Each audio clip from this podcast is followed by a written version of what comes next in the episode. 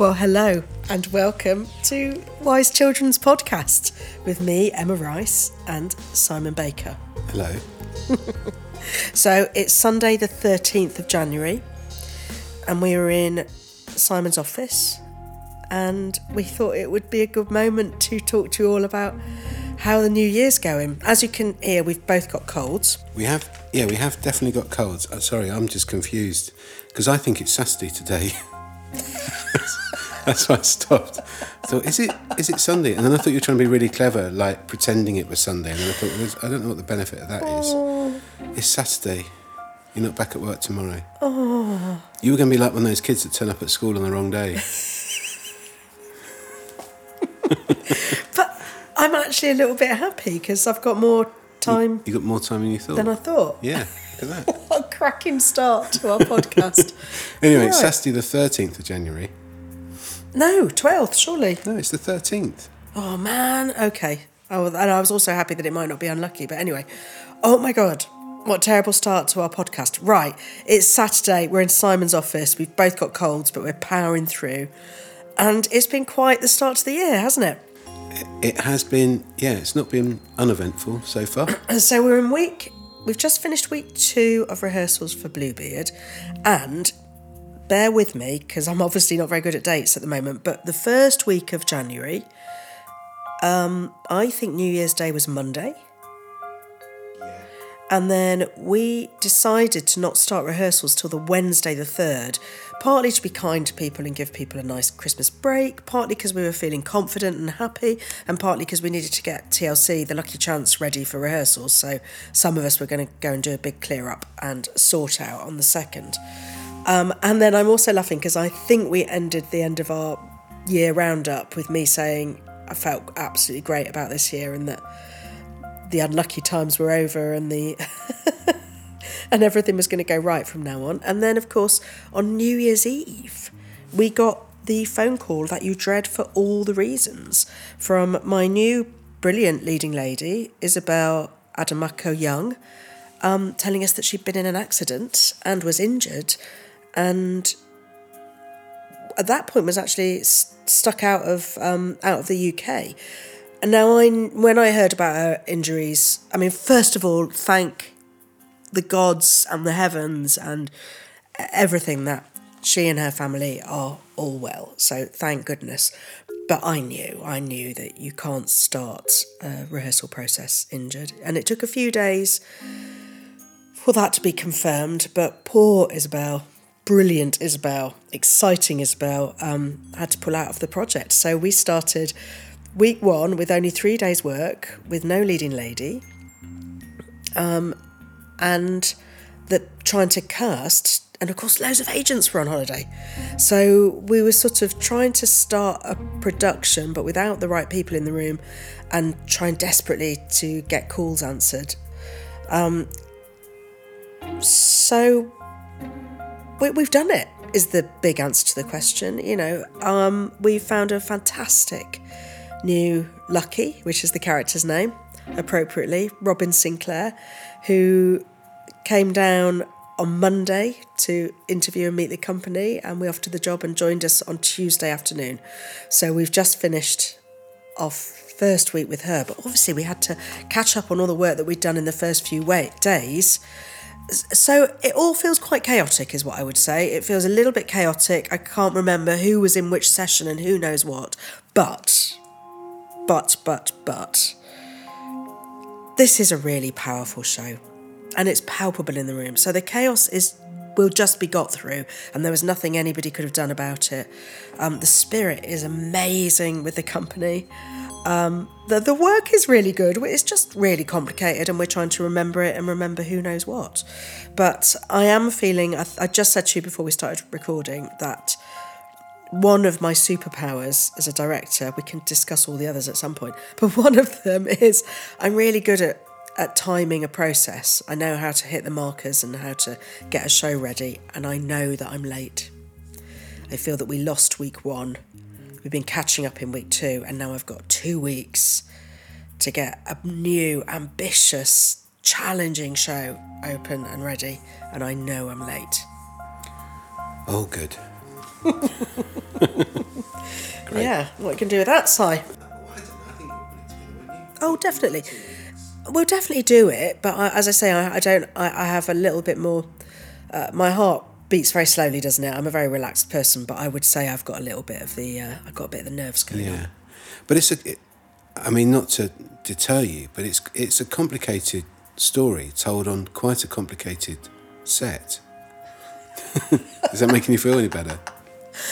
No, I don't think it is. What I'm actually laughing at is, especially as we're doing a podcast, but my dear, amazing, one of my oldest friends, Vicky Mortimer, and one of the best designers in the country, has designed the set for Bluebeard. And it's a really difficult challenge because there's two, I don't think this is a spoiler, but there's a fairy tale that works alongside a modern story. And the set had to answer quite a lot of difficult challenges. And Vicky has come up with a fantastic concept, but obviously it hasn't arrived yet. And what's really funny is poor Vic has to keep explaining to us what it is, and we all have to keep going, OK, I say to her, I've got it. Could you just explain again what that curtain does, what that panel does?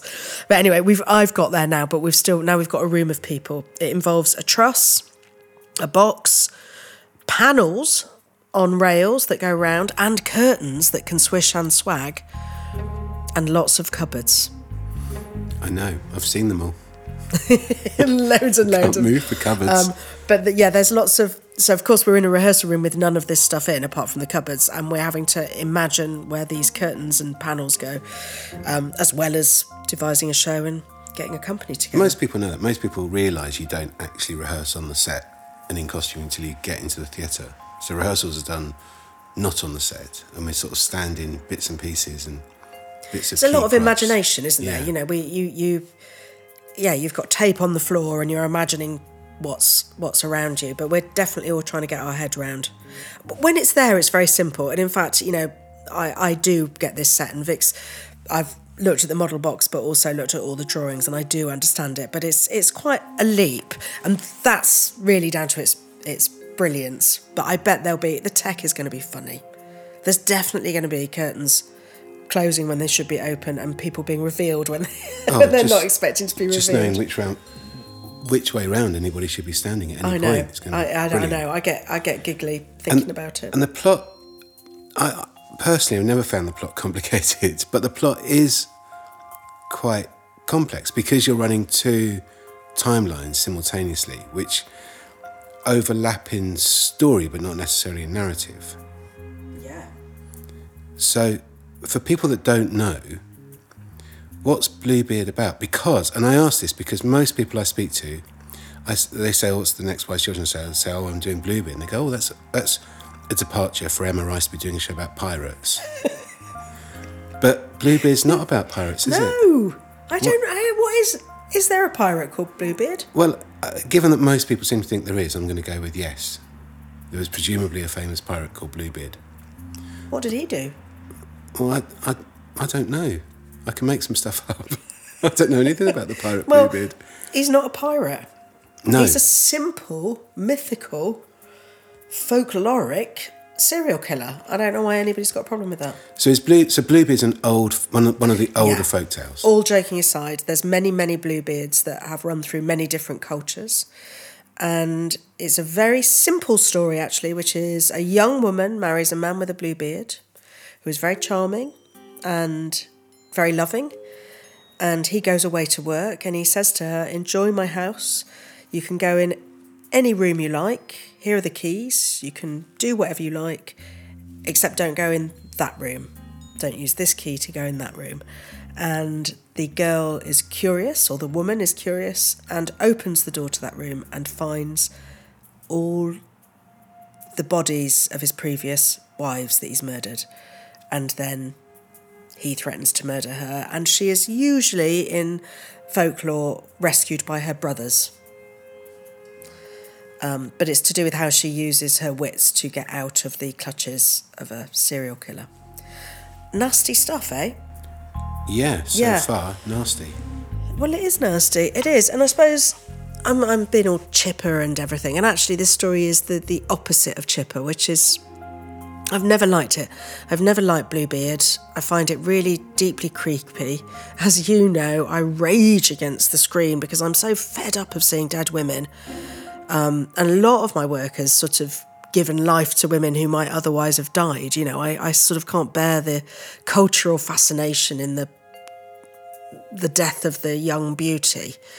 And I used to think that Bluebeard was about leaving men to their privacy, which I thought was sort of gendered and narrow, but sort of warning women not to probe into secrets because you might find something that you don't want.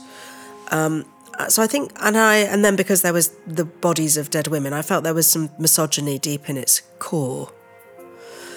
But as what happens to me, it's probably almost 2 years ago now, I suddenly sort of woke up thinking, I think I want to tell Bluebeard, and got the book down and looked at it again with sort of older, wiser eyes. And of course it is thick with misogyny, but I thought that's why I want to tell it, is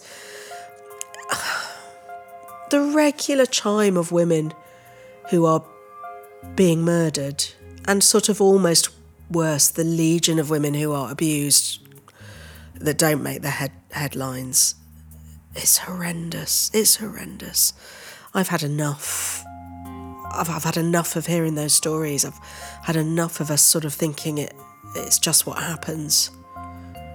I'm worried about whether it's worse because of the internet, and I'm worried about the questions. And I sort of wanted to make an angry piece, and I wanted to rage against male violence and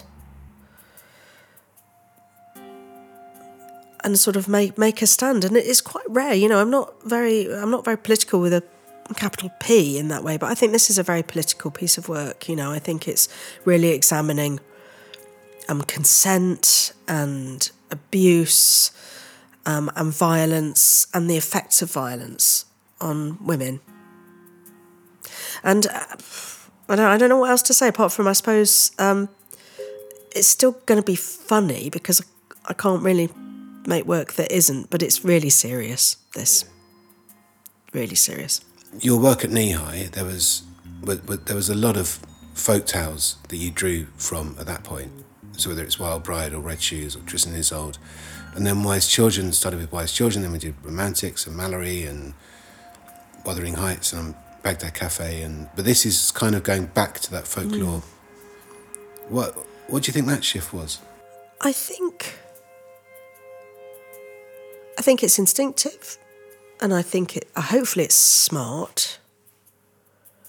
But I think especially after the pandemic and the post-pandemic, which was actually even tougher, I think, and what's happening with the world, you know, I mean, I don't know about everybody. I have been feeling out of control. It feels like the country's out of control, that the world is spinning out of control. It's a scary place, and if you put climate change into that, as well as the wars that are breaking out, you know, this is a scary place, and the cost of living, and the fact that regional theatres are really struggling. You know, whichever way you look, it's scary times. And I don't want to go over old ground, but I think, you know, Wuthering Heights was a project planned pre-pandemic, and we held on to it and we pushed it through, and we sort of were almost bullish, like we will return to what we were going to do. And I actually think with a bit more time, we have to stop thinking what we would have done pre-pandemic. We have to think about what we're going to do now. And The Lucky Chance is part of that, which is saying we're going to go local, we're going to put down roots, we're going to create a space in which we can create our own little bubble of creative safety and community.